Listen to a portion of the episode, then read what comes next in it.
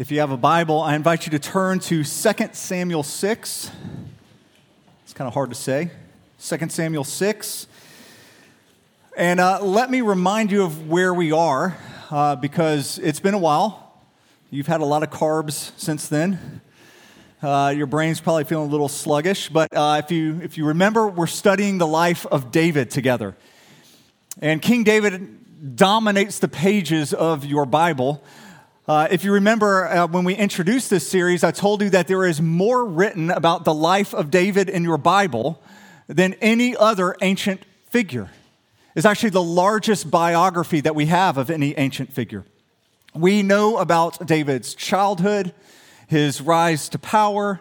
Uh, we know his prayers. Uh, we know the songs that he wrote. We know about his friendships, his successes, his sins.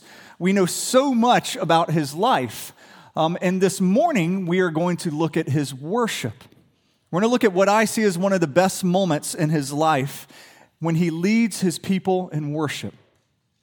Uh, say whatever you will about David, uh, you, have to at least acknowledge that his worship services were not boring.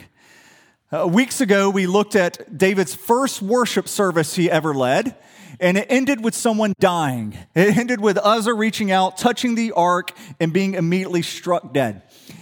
Now we get to uh, look at David's second worship service he ever led. And this one's going to uh, have lots of uh, animals being killed. It's going to have David stripping down half naked and dancing around like a madman. And it's going to end with him handing out aphrodisiacs to people and telling them to go home. Uh, so David was not Presbyterian in his worship at all. Uh, and so uh, we, you know, depending on the context you come from, a church you grew up in, this this might be a stretch or a struggle for you as we look at the life of David and how he worshipped. But once again, I think this is David at his best. Uh, and so, if you would read with me, 2 Samuel, chapter six. Actually, let me. I forgot my worship guide. Beginning in verse 11. And the ark of the Lord remained in the house of Obed Edom, the Gittite, three months. And the Lord blessed Obed Edom and all his household. And it was told to King David, The Lord has blessed the household of Obed Edom and all that belongs to him because of the ark of God. So David went and brought up the ark of God from the house of Obed Edom to the city of David with rejoicing. And when those who had borne the ark of the Lord had gone six steps, he sacrificed an ox and a fattened animal. And David danced before the Lord with all his might.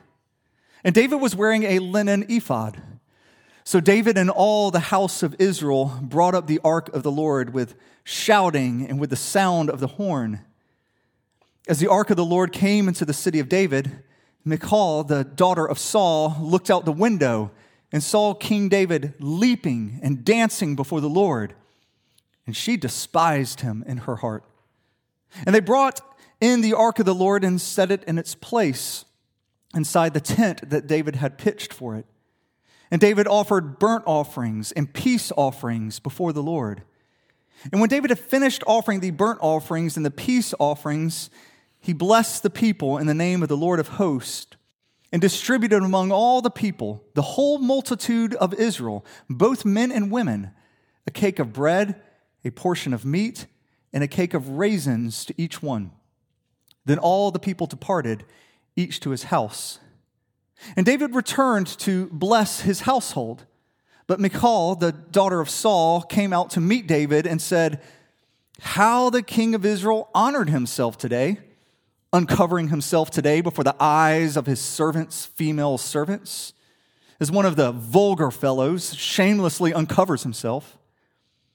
And David said to Michal, It was before the Lord who chose me above your father and above all of his house to appoint me as prince over Israel, the people of the Lord. And I will celebrate before the Lord. I will make myself yet more contemptible than this, and I will be abased in your eyes. But by the female servants of whom you have spoken, by them I shall be held in honor. And Michal, the daughter of Saul, had no child to the day of her death. This is the word of the Lord. If you would pray with me. Father, we pray that you would honor the very reading of your word, that through your spirit, you would use these words to wake up sleepy hearts and minds, to captivate our attention and draw us to you. Lord, I pray that your spirit would make us look more like Jesus in this place. I pray that my words would fall to the ground and blow away and not be remembered anymore. But Lord, may your words remain and may they change us. We pray this in the strong name of Jesus. Amen. So, before we begin actually digging into this text, I want to ask a question. And the question is this What use is God's holiness to you? What use is God's holiness to you? Uh, perhaps another way you could phrase this question is this How do you benefit from God's holiness? Um, I asked my daughters this question the other night at dinner table. Uh, it's one of the many advantages of being a pastor's kid. Uh, you get asked questions like this, and uh, after they groaned for a while, we, we then did have a good discussion. But they struggled. They, they struggled to give an answer to that. Uh, perhaps you're struggling to find an answer to that question as well. Uh, what, what benefit is there in, in, in worshiping a holy God? It's easy for us, and when we were discussing this at the dinner table, it was easy for us to find other attributes of God that benefit us. For instance, God's mighty power. It can benefit us because it can make it rain. It can bring healing into our lives. It can uh, get us out of a jam that we find ourselves in. God's wisdom is of great use to us because it can guide us the right way to go. It can show us dangers in life to avoid.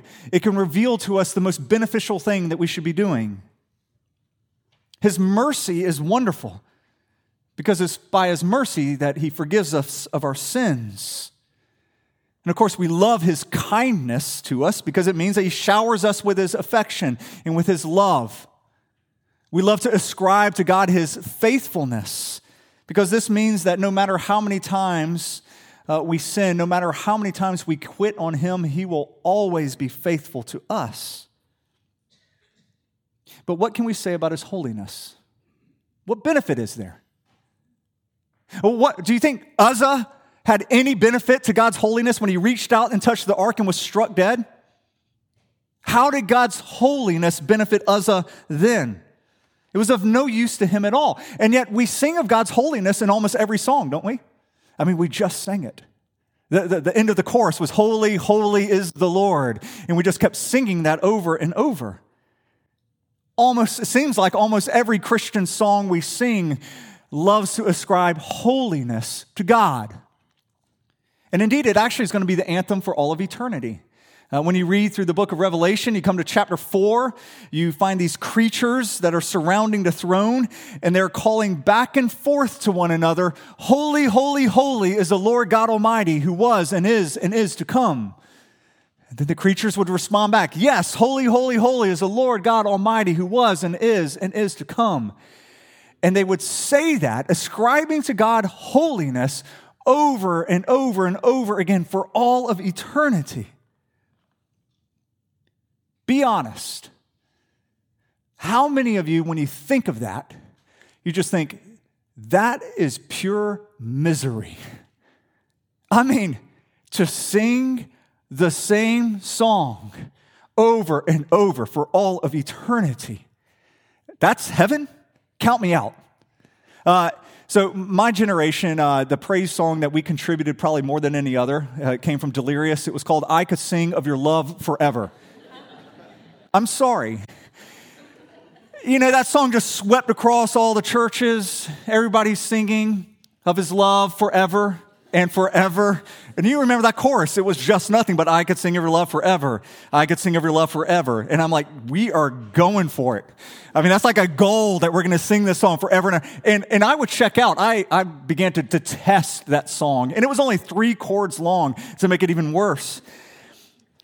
Is that eternity? Is that what we have to look forward to, singing the same chorus over and over and over? sounds like drudgery, not joy.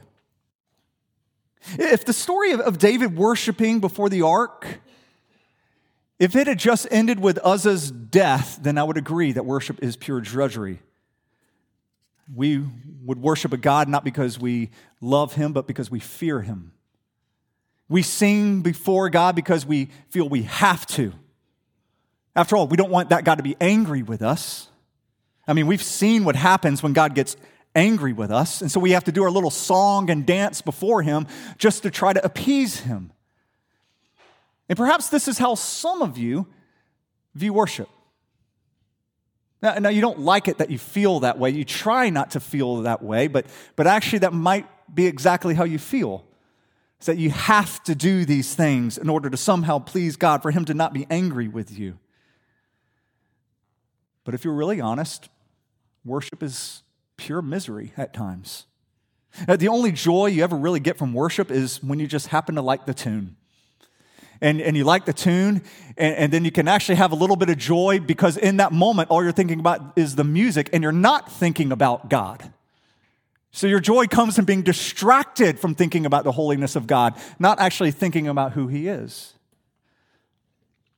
Well, thankfully, the, the story of the ark coming in to Jerusalem doesn't end with the death of Uzzah.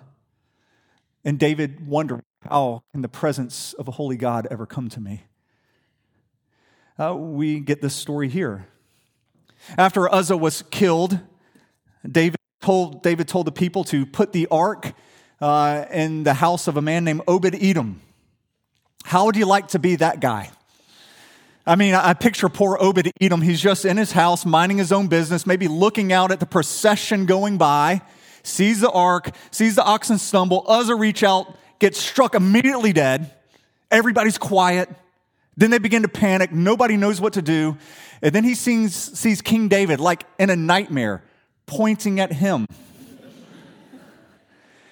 Take the ark and put it in that guy's house. Mean, there's no way he wanted the ark to come to his house. Uh, but he's a Gittite. He's a foreigner. He doesn't really have a choice. Likely, you know, you could hold a, the threat of deportation over him if he doesn't comply. And so they take the ark to him. Days passed, and then weeks passed, and then months passed, and he didn't die. Not only did he not die, but he was blessed. He and his entire household was blessed. This was completely unexpected because the best way to think of the ark at this point is they thought of it as being radioactive. The closer you got in proximity to the ark, the more likely you were to die. But now they put that radioactive element there in that house, and people aren't dying, they're thriving. God's blessing has come through his presence there. When this unexpected thing happens and David hears about it, how God's blessing has come upon those who had the ark, his view of worship is transformed. Uh, now, I've got to be careful here because David doesn't understand everything perfectly, and we'll see this in the weeks ahead. Um, he's still seeing things through a glass, looking glass dimly, as, as Paul would say. But we do know this he finally comes to understand that being in God's presence, his holy presence, is not a death sentence. But being in his presence, there can actually be joy, blessing. Um, God's holiness was no longer something you had to run away from in fear, but was actually something you could run towards in joy. This is transformative to David. It's later going to inspire him to write one of my favorite Psalms, which is Psalm 16, in which he says, In thy presence is fullness of joy. He doesn't say, In thy presence is fullness of fear, but in thy presence is fullness of joy. Uh, now, David realizes he needs to do a th- few things differently in order to bring the ark into Jerusalem. He needs to repent of the way they tried to carry it before, which was against God's design. And then he also realizes this Israel in this moment needs me to be more than a king. They need me to be both a king and a priest. Here, this is a pivotal, pivotal moment in Israel's history. And it's one we're going to look at a lot more two weeks from now um, when we look at Psalm 110 together, as David writes about the king priest. But that is what David comes to realization that the people need here both a king and a priest. They need someone who could go and make atonement for their sins and to lead them into the presence of God. And so this is why we read in verses 13 and 14 that David he puts on this thing called an ephod, or you could call it an ephod or ephod, ephod. Uh, this was what the high priest wore. This is the clothing of the high priest. And so he, he wears this, and then notice that he is the one who is making the sacrifices. This is that he is making the sacrifices. And he's leading his people into worship. So he becomes both the people's king and he becomes their priest here. And in doing so, he points us to the greater David to come, the son of David, Jesus, who will be both priest and king. Of course, Jesus is absolutely the greater David. Uh, David was a sinner who had to make all of these sacrifices. Every six steps, he's making sacrifices to atone for the sins of the people and for his own sins. But Jesus, well, he was the perfect, sinless priest. He didn't need to make atonement for his own sins. But he did make atonement for our sins, but he didn't have to repeatedly make sacrifices because he was the perfect sacrifice himself. And he made the once and for all sacrifice for us. So, David here, at his best, he's, he's pointing us forward, though, to Jesus. And we'll look more at that in a couple of weeks. This transformation, though, we see in David, this moving from fear to moving to joy when experiencing God's holiness, um, is not just seen here, we actually see this several places in Scripture. Uh, one of my favorite examples of this is in the New Testament, and we see this in the life of the Apostle Peter. Uh, and so I want us to look at when, we, when Peter first met Jesus and then his last conversation with Jesus. Uh, when Peter first met Jesus, you read about it in Luke chapter 5. Peter's in the boat, fishing, not catching any fish. It's a common theme in Peter's life. And so he's not catching any fish. Jesus is in the boat with him, and Jesus says, Well, why don't you cast your nets over there? he's like, Fine. So he throws his nets over there, catches more fish than he could possibly pull in, and then he looks at the Jesus, Jesus who has just displayed his power and his holiness, and he responds by saying, Depart from me. Depart from me, for I am a sinner. So, when Jesus displays his holiness and his power, the only thought Peter has is, I got to get as far away from this man as possible. Now go to the last encounter Peter has with Jesus. Once again, he's in a boat, fishing, not catching anything. This time, Jesus isn't in the boat with him, he's out on the shore. And Jesus calls out to him and says, Hey, why don't you cast your nets out on the other side? Peter's like, fine. Throws his nets out there. And once again, it's more fish than he could possibly haul in. So it's almost the exact same story that we have in scripture here, but this time a completely different reaction in Peter. Instead of saying, Depart from me, for, my, for I am a sinful man, Peter jumps into the water fully clothed and he swims as fast as he possibly can to get to Jesus the power and the holiness of Jesus attracts him this time instead of repels him. What's the difference? Is it because Peter suddenly got his life together? Peter finally turned his life around, you know, turned over a new leaf. It's actually quite the opposite. Peter had just committed the worst sin he will ever commit. He denied knowing Jesus three times. That happened right before this. It's not that he got his life together. What happened is that Jesus died and rose again. The gospel happened. And in that moment, now when he sees the power and the holiness of Jesus, he knows that God used his power and his holiness, dying and rising again, to deal with his sin forever. And now the holiness of God becomes infinitely beautiful to him. He can't get enough of the holiness of God. He knows he can approach the holiness of God and receive blessing and not curse. And so it makes him do crazy things like jump into the water fully clothed, swim as fast as he can to him. And it makes David do crazy things like dance like a, half naked like a fool. But the holiness of God becomes attractive to us. All because of the gospel. The thing we once feared now becomes beautiful. You guys know I, love um, being in the mountains. Um, I, I, love to, to go out west, drag my family on a long hike. Uh, you know, the, the, first few miles, they do it willingly. Uh, but, but, you know, we go for a while and then we always come to some kind of scenic overlook, some great destination point, which makes it all worthwhile. And we get there, and as we're looking out at these gorgeous mountains, I always do this. Can't help it.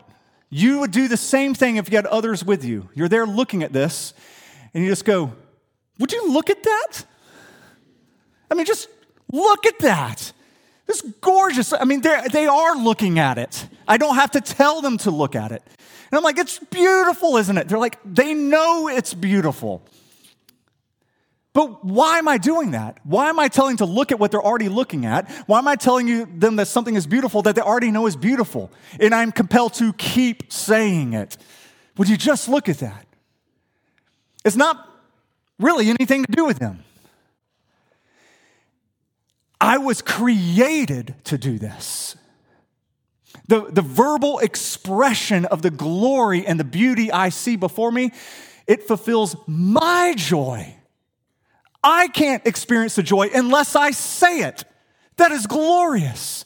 And then if I could get other people to join with me in that chorus, it becomes even more glorious and I receive even more joy. That's worship. You were created to celebrate greatness. Uh, that's what we see when we come to Revelation 4, and it's those creatures calling back and forth. You know, the holy, holy, holy is the Lord God Almighty. Would you look at that? And they're like, they're looking at it and they're like, yeah, holy, holy, holy is the Lord God Almighty. Look at that. Holy, holy. Now they're doing this for thousands and thousands of years. They keep telling each other, would you just look at that? It's gorgeous, it's beautiful, the holiness of God. And you know what? They never get bored. I mean, never at one point do you think, well, you know, you actually have been telling me to look at that for the last thousand years. I have been. I agree with you, it's beautiful, but can we move on? You don't find that. And when you read that little snapshot there of them calling back and forth and never getting tired of that, what that is telling you is that is how glorious it is to behold Christ. You never stop wanting to say, Would you just look at him? He is beautiful, and it completes your joy for all of eternity. These things are just beginning to, to press in on David. We're the beginning stages of this. But his worship is being transformed here, and all of Israel's worship is being transformed with him. And I'm not exaggerating in this. There is a fundamental shift in how Israel sees worship after this. Uh, up to this point, uh, the Israelites uh, their worship, it revolved mostly around sacrifices. To be a priest was synonymous with being a butcher. That's all you did. Sacrifice animals, sacrifice like over and over and over. That's all you did. But from this point forward, music becomes the dominant form of worship for all of Israel. It's not the only form of worship, but it becomes the dominant form of worship for Israel. Uh, this story is also told in 1 Chronicles 15. And it tells us that David, for the very first time, he gives the priest some new functions. He appoints some of the priests and some of the leaders to be full time musicians and full time singers. Now that the Lord has um, revealed himself in the beauty of his holiness, the blessings of his holiness, and not just the fear of his holiness. Now, songs need to be written. now we need to sing about such beauty. And apparently, not just sing, but there also needs to be some dancing. As, as the choir moves forward and there's all this music, there's all this singing, David starts leaping and dancing with all his might before the Lord. Think about that. David is nowhere else described as like fighting with all his might, but he is described as dancing with all of his might. Dances with all his might before the Lord. Uh, the Hebrew word for dance is the same word that's used to describe a tempest. It means to whirl, it means to spin. Uh, it's, it's, it's, a crazy dance, whirling, spinning, jumping. Uh, in other words, when you think of David dancing here, do not picture me at prom. not at all. You know, uh, Lauren and I, we, we dated all through high school, so we went to every dance together, and we have the pictures to prove it. Uh, my girls hate hearing me say this, but I always mention, you know, Lauren had more fabric on just one of her dresses than five or six of the prom dresses now combined. It was, it was, it was a different day back then. Um, but at every one of these dances, I would get uh, what Lauren would call dance fever. And that was not like me loving to dance. I literally would get sick and I would spike a temperature. I would get a fever. I hated dancing so much. Uh, I loved more, Lauren more than I hated dancing, though, and so I'd get out there and I would at least, you know, I'd do the Frankenstein dance. That was it. All night long, Frankenstein. So for me to like even imagine this, like, yeah, I mean, Getting up in front of a mass group of people and doing that, like, yeah, it's, it is hard for me to imagine, uh, let alone me think like I could ever do that. This whirling and this twirling, half naked. I mean, come on. And let's be honest, it, it doesn't seem very reverent, does it? It can rub us a little bit the wrong way. I mean, what do you think of when you think of the holiness of God and worshiping and reverence before the holiness of God. Aren't you supposed to worship in reverence before the holiness of God?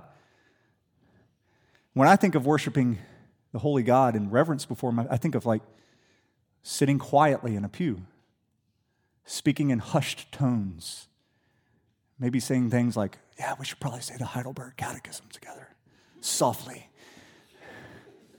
Like, hush, like, it's just, we got to be reverent. I don't, I don't think of this dancing with all of one's might as reverence. And it's because somewhere along the line my wires got crossed and I made a critical mistake. I came to associate reverence with being reserved. That to be reverent means you must be reserved. But that's not in the Bible. Never, never are we to be reserved in our worship. We're always to be reverent, which means like we're mindful of, of the holiness of God. We're always to be reverent, but we're never to be reserved. We are to worship God with all of our heart, all of our soul and strength, and not just in our song, but in our finances, in our time, in our energy. Worship all of life. We're to give Him everything. David here dances with all his might. And if you're one of those people who thinks, I mean, I, mean, I hear you, but it's just not me. I mean, that is not me. Maybe it's not you. Uh, maybe you're the, the one person who can go to a football game and you can see your team come from behind, score at the last second, kick a field goal to win the game. And as everyone is going ballistic around you, you are quietly sitting there going, Amen. I just want to just want to think on that and just the perfection of that. Mm. That was good. Perhaps that's you. I don't want to discount that. Maybe that's you, but but I doubt it. Likely, if that happens to you, this happens and you didn't even think about it. Your hands went up and you said, "Yes! Yes!" along with everyone else. You know what yes is? It's just the Hebrew amen. You're going, Amen. Yes. and you didn't even think about it because in that moment, you know what was happening? You were doing what you were created to do celebrate greatness. That's what you were made to, that's worship. And if you are struggling with your worship here in this place, it's not because you need to get better mechanics. You know, I need to learn the right, you know, way to dance or sing, or and that's not it. You're struggling with the greatness of God. Because the moment the greatness of God hits you, you cannot help but celebrate that. That is what we see here with David. We were made to celebrate the greatness of God. Now, some of you might be like Michal, though, and you look at her like, no. Michal, she, she's watching from her window, and we read that she despises David in her heart. Now, it's understandable based on the way David has treated her. We saw that a few weeks ago. I mean, she had remarried, been remarried for like eight, nine years at least, and he just rips her from her husband and takes her back. I mean, it's understandable that she would struggle with this. But actually, when you read their conversation, she wasn't struggling with understanding David's heart in this. That wasn't it. She was questioning his appearance. She was embarrassed in how he made her look, how he looked.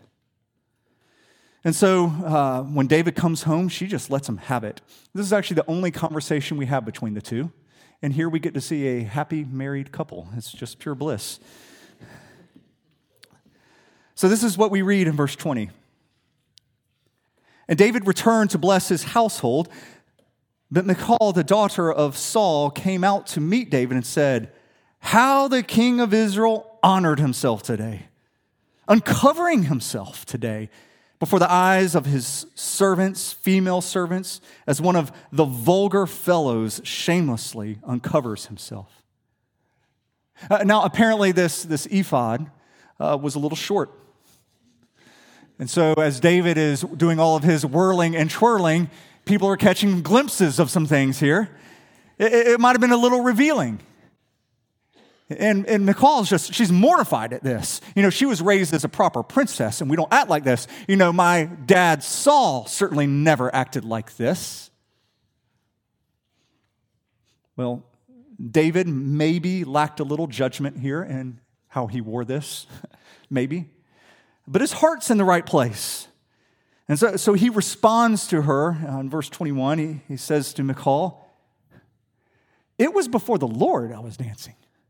It is before the Lord who chose me above your father and above all his house to appoint me as prince over Israel, the people of the Lord, and I will celebrate before the Lord. And I will make myself yet more contemptible than this, and I will be abased in your eyes. We'll end here. Uh, David's response teaches us a couple of things about worship. First, his worship is rooted in grace, it springs forth from an understanding of grace.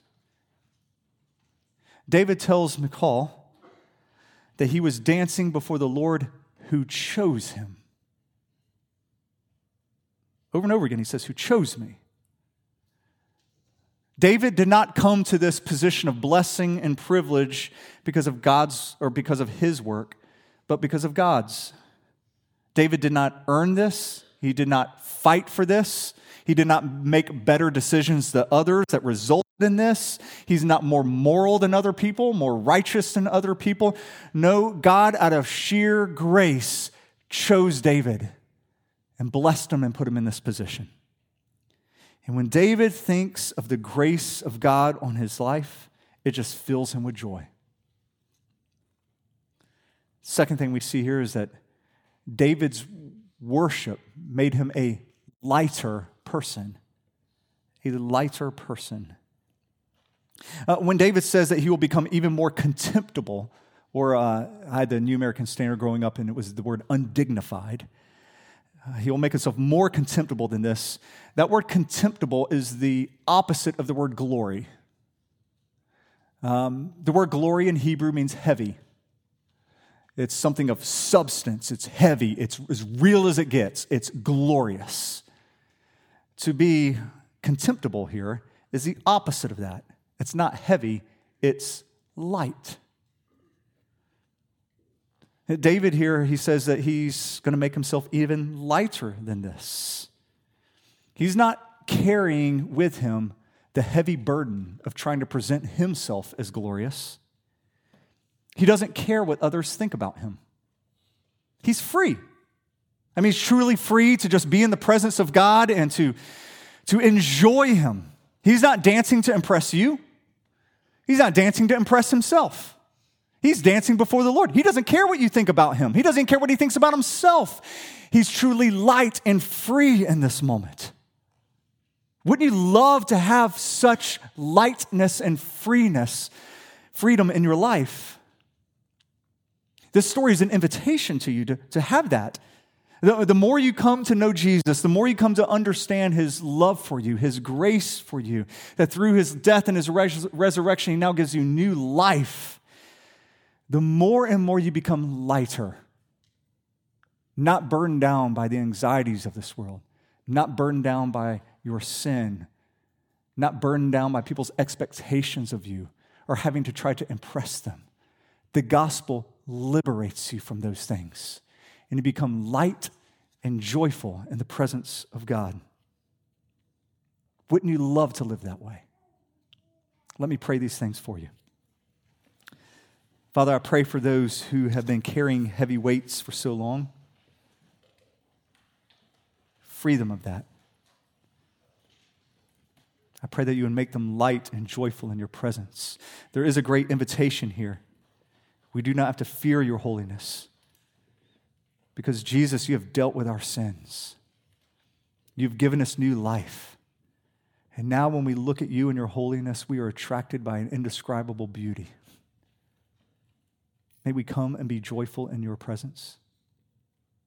Would you make that so in our church?